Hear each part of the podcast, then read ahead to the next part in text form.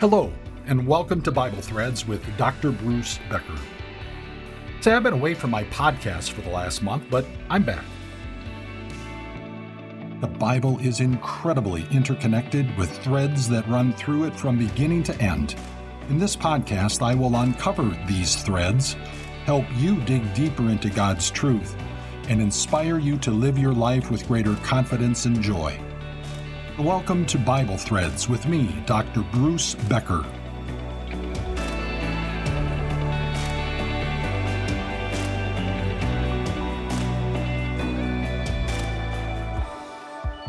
I was on a mini sabbatical to write another book for Time of Grace.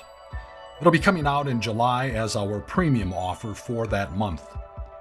The working title is More Tough Questions What Christians Believe. Now, just a heads up though, the title or subtitle may change in the editing process. You may recall that in 2021, Time of Grace published a book by Dr. Paul Kelm entitled Tough Questions, Reasoned Answers. That book was so well received, we decided to offer a second book dealing with more tough questions. So, this book that I wrote will dig into 14 questions questions that were on the minds of two of my colleagues at Time of Grace before they became professing Christians. The questions all begin with Do Christians believe? Okay, let's get back to our series entitled By the Numbers. So far, we've looked at the numbers 1, 3, 4, 7, 10, 12, and 40. In today's episode, we want to explore the multiples of two of these numbers the number 12 and the number 10. In our last episode, we explored the number 40, which is also a multiple number. It's 4, the number of God's perfect creation, times 10, the number of perfection and obedience. Since the number 40 is so prominent in the Bible, I thought it deserved its own episode. If you recall from the episode on the number 12, it is the number for the church. Capital C Church, Christ Church. There are two multiples of the number 12 in the Bible that we want to examine the number 24, 2 times 12, and the number 144,000, 12 times 12 times 10 times 10 times 10.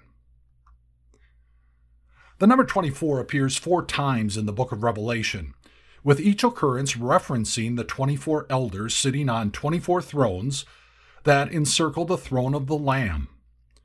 All four are part of a vision that Jesus allowed the Apostle John to see. Each time the 24 elders are mentioned, they respond in a song of praise and glory to the Lamb. The first time they are mentioned is in chapter 4. After this I looked, and there before me was a door standing open in heaven. And the voice I heard first speaking to me like a trumpet said, Come up here, and I will show you what must take place after this. At once I was in the Spirit, and there before me was a throne in heaven with someone sitting on it. And the one who sat there had the appearance of jasper and ruby.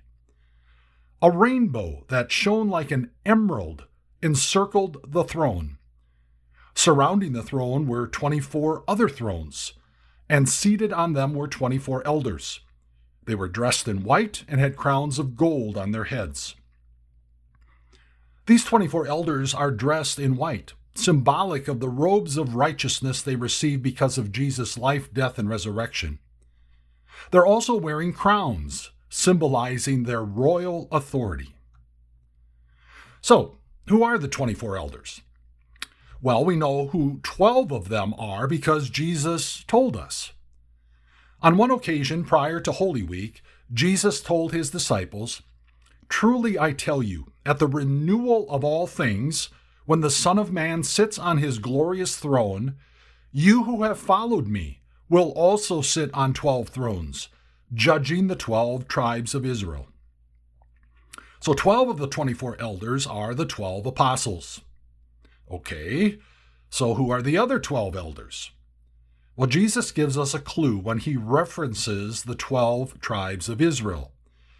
The other 12 elders are the 12 patriarchs from whom the 12 tribes of Israel came into being, God's Old Testament people. So the 24 elders represent God's Old Testament and New Testament church. Now, there's another reference in the Bible that mentions the number 24. It has no symbolic significance like the 24 elders do. Why it's even mentioned is beyond me, but it is part of God's Word. Anyway, the context for this unique number 24 occurs during the time of King David. David was leading his army against the perennial pesky Philistines. It's a battle that took place at Gath, a city under Philistine rule. You can read about it in 1 Chronicles chapter 20, with just one verse dedicated to the account of this battle. Here it is. In still another battle which took place at Gath, there was a huge man with six fingers on each hand and six toes on each foot, 24 in all. He also was descended from Rapha. When he taunted Israel, Jonathan, son of Shimeah, David's brother, killed him. All we have here is an unnamed Philistine giant of a man, just like Goliath, who happened to have 12 fingers and 12 toes. No symbolic significance whatsoever, just an interesting detail. It might make for a good Bible trivia question, though. The other multiple of 12 that we want to consider is the number 144,000, the number for the church 12, multiplied by 12, and then multiplied several times over by 10, the number of completeness. This number shows up in two different places in the book of Revelation. Again, it's part of a vision that John saw, meaning it is symbolic of something else. The first time it occurs is in chapter 7. Then I heard the number of those who were sealed, 144,000 from all the tribes of Israel. To put one's seal on something indicates ownership. For the cattle ranchers listening to this podcast, it's like when you brand your cattle. The brand or seal indicates ownership. You know, it's Jesus' way of saying, All of you who have been sealed, you are mine. You belong to me. And that's a beautiful picture, isn't it? The Apostle Peter put it a similar way to the people to whom he was writing. He said that we are a chosen people, a royal priesthood, a holy nation, God's special possession. The second occurrence of the number 144,000 uses different imagery. This is found in Revelation 14 and is part of the fourth of the seven visions that Jesus allowed John to see. Then I looked, and there before me was the Lamb, standing on Mount Zion. By the way, Mount Zion is another name for the heavenly Jerusalem, the eternal dwelling place of God. And with him 144,000 who had his name and his father's name written on their foreheads. And I heard a sound from heaven like the roar of rushing waters and like a loud peal of thunder. The sound I heard was like that of harpists playing their harps. And they sang a new song before the throne and before the four living creatures and the elders. No one could learn the song except the 144,000 who had been redeemed from the earth. In this vision, the people belonging to God have Jesus' name and God's name written on their foreheads. This suggests to me that we have a tattoo on our forehead symbolizing that we belong to God. We are His. So the 144,000 represents the sum total of all believers who had been redeemed by Jesus, and they are pictured as living in heaven before God's throne, together with the four living creatures and the 24 elders. The other number, a multiple of the number 10 that we want to consider today, is the number 1000. The word thousand occurs 21 times in the Bible, mostly identifying numbers of people, soldiers, or animals. There is, however, one use of the word thousand that we want to spend some time on, and it's controversial. It's found in Revelation chapter 20. I mentioned before that I just finished writing my next book, More Tough Questions. Well, one of the questions is Do Christians believe that Jesus will rule on this earth for a thousand years? Some people who call themselves Christians will answer this question yes.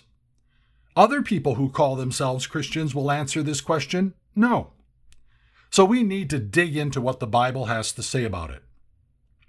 Before we do, however, we should understand what is meant with this idea of Jesus ruling on this earth for a thousand years. There are two words, one from Latin and one from Greek, that describe this concept of a thousand year reign of Christ on the earth millennium and chiliasm. Millennium means 1,000 years, and chiliasm simply means 1,000. The sainted Bible scholar Lyle Lange explained these two terms.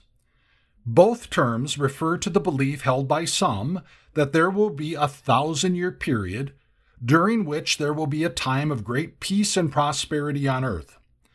Millennialists, those who believe in the thousand year reign of Christ, are divided into two principal schools. Premillennialists believe that Jesus will return and set in motion a millennial age. Postmillennialists believe that he will return at the end of the thousand years. Before he returns, they say, the church will transform society. War, poverty, crime, and disease will be eradicated. The church will enjoy unparalleled success. Christ will then come at the end of the millennium, raise the dead, and preside at the final judgment. Those who believe in the millennium cite Revelation chapter 20 as the source for Jesus ruling on this earth for 1,000 years. The thousand years for them is taken literally. The majority of Christians, however, take the thousand years to be symbolic, as do I. But before we go any further, I have a request. For those of you who take the thousand years to be literal, please, at least hear me out as to why I believe the number is symbolic. Thank you. The main reason I don't believe Jesus is going to rule on this earth for a thousand years in the end times is because that idea stands in sharp contrast to what Jesus and other Bible writers said about the end times. Jesus painted a picture of what the end times will be like. Matthew, Mark, and Luke all record what he said and it's not a pretty picture. This is from Mark's Gospel. As Jesus was sitting on the Mount of Olives opposite the temple, Peter, James, and John and Andrew asked him privately, Tell us, when will these things happen? And what will be the sign that they are all about to be fulfilled? Jesus said to them, Watch out that no one deceives you. Many will come in my name, claiming, I am he, and will deceive many. When you hear of wars and rumors of wars, do not be alarmed. Such things must happen, but the end is still to come. Nation will rise against nation and kingdom against kingdom. There will be earthquakes in various places and famines.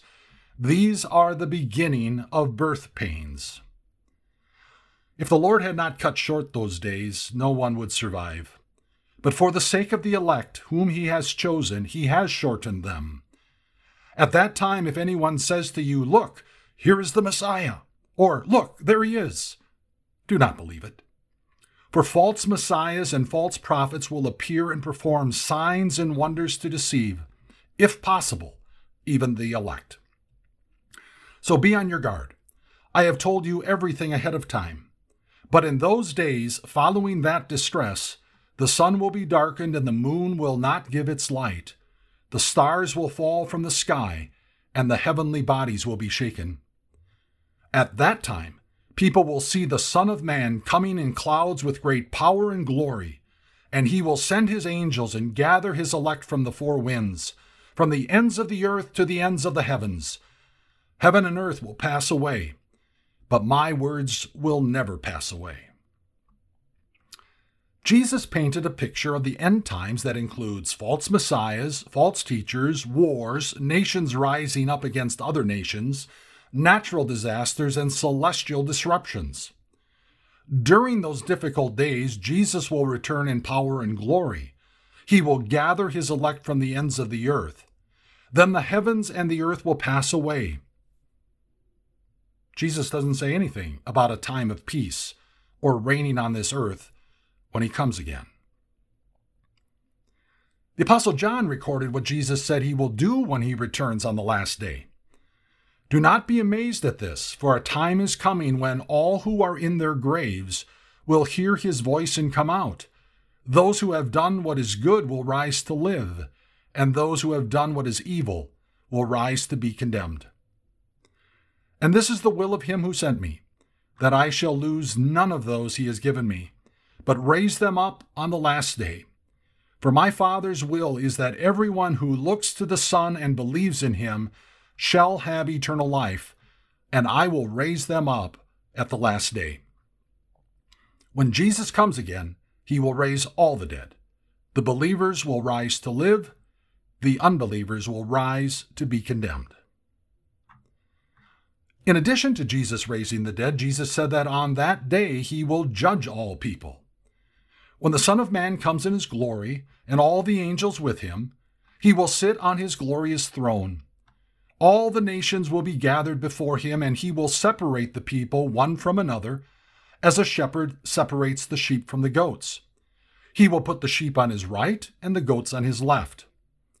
Then the king will say to those on his right, Come, you who are blessed by my Father, take your inheritance, the kingdom prepared for you since the creation of the world. Then he will say to those on his left, Depart from me, you who are cursed into the eternal fire prepared for the devil and his angels. Then they will go away to eternal punishment, but the righteous to eternal life. When Jesus returns in his glory on the last day, the unbelievers will go away to eternal punishment and believers to eternal life. There were also two Old Testament believers, Enoch and Daniel, who described the last day in a similar way. Enoch, the seventh from Adam, prophesied about them. See, the Lord is coming with thousands upon thousands of his holy ones to judge everyone, and to convict all of them of all the ungodly acts they have committed in their ungodliness, and of all the defiant words ungodly sinners have spoken against him. And then in a vision that Daniel saw, at that time, Michael, the great prince who protects your people, will arise.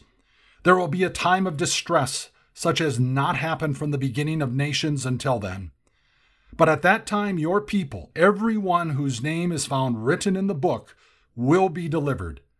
Multitudes who sleep in the dust of the earth will awake, some to everlasting life, others to shame and everlasting contempt. There's nothing in the Old Testament and nothing in the four biographical sketches of Jesus' life and ministry that speak to Jesus literally ruling on this earth for a thousand years.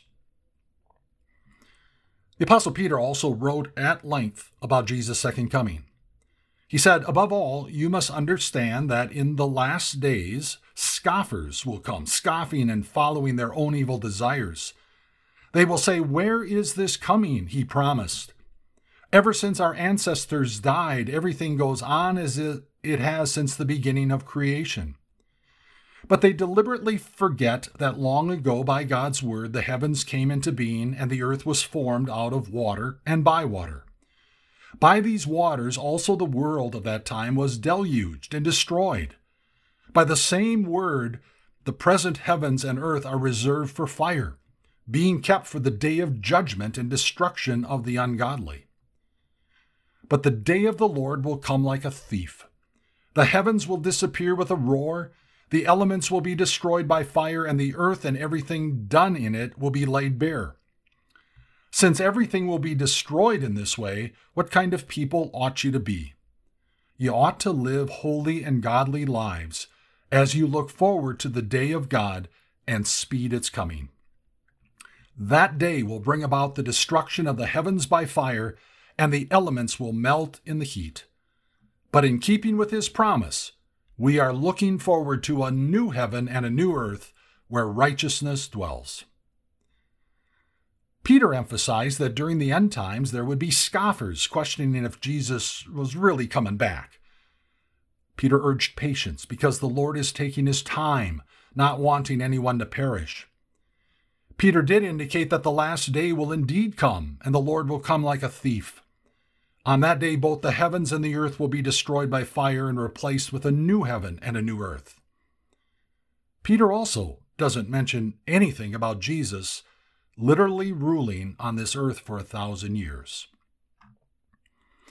So, what is Revelation chapter 20 all about? Chapter 20 begins with a new vision, the seventh and final vision in the book of Revelation. The previous vision ended with the events on the day of judgment and Jesus' victory over Satan and everything evil. This seventh vision now goes back in time to be to the beginning of the New Testament age. Listen to the words of Revelation 20 verses 1 to 6. And I saw an angel coming down out of heaven, having the key to the abyss, and holding in his hand a great chain. He seized the dragon, that ancient serpent who is the devil or Satan, and bound him for a thousand years.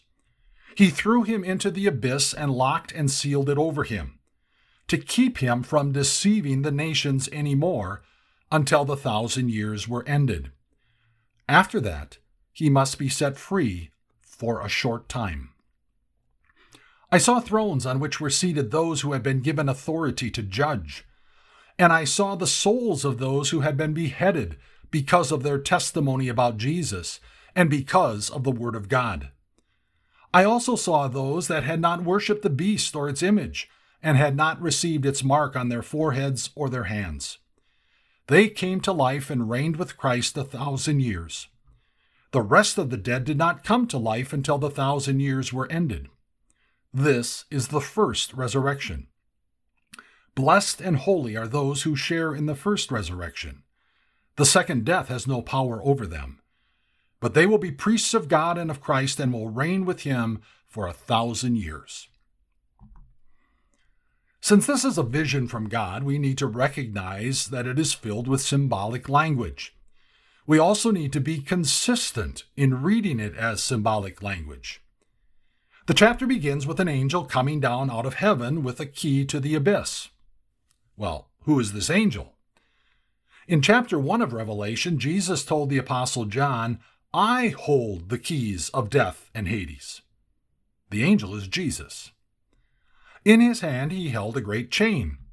The chain symbolized Jesus' power over Satan in keeping him on a leash. It's not a literal chain made out of steel or titanium.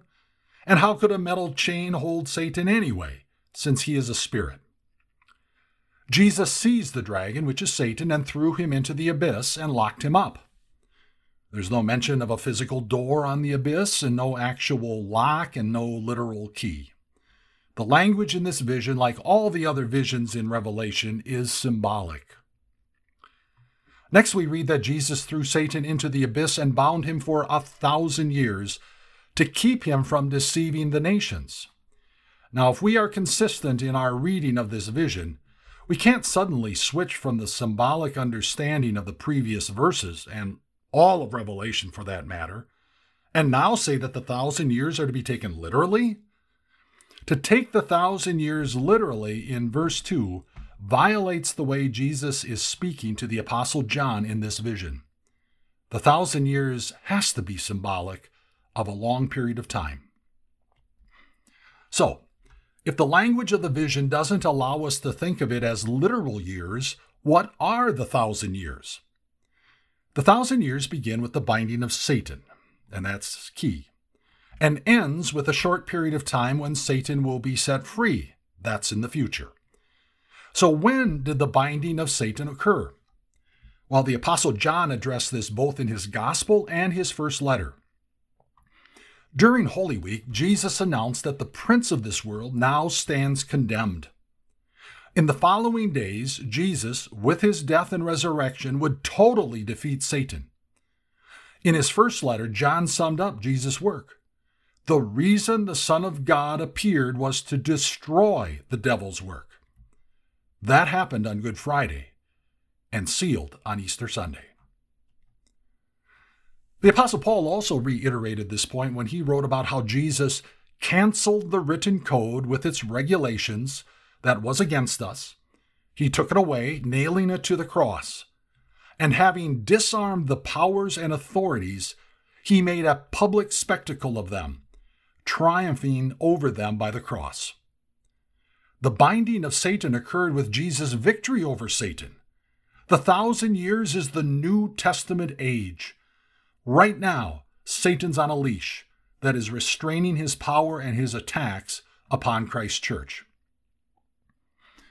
With Satan bound by Jesus, John also sees those sitting on thrones of judgment. He also sees the souls of those who were beheaded because they were followers of Jesus. This picture reinforces the truth that believers continue to live after they experience the physical death of their bodies. These were souls who had not worshipped the beast, namely Satan, during their lifetime. The Bible tells us that we come into this world physically alive, but spiritually dead. Recall Jesus' conversation with Nicodemus. Jesus told him that we need a new birth from above from the Spirit. This is what the Apostle Paul also said in his letter to the Christians living in Colossae.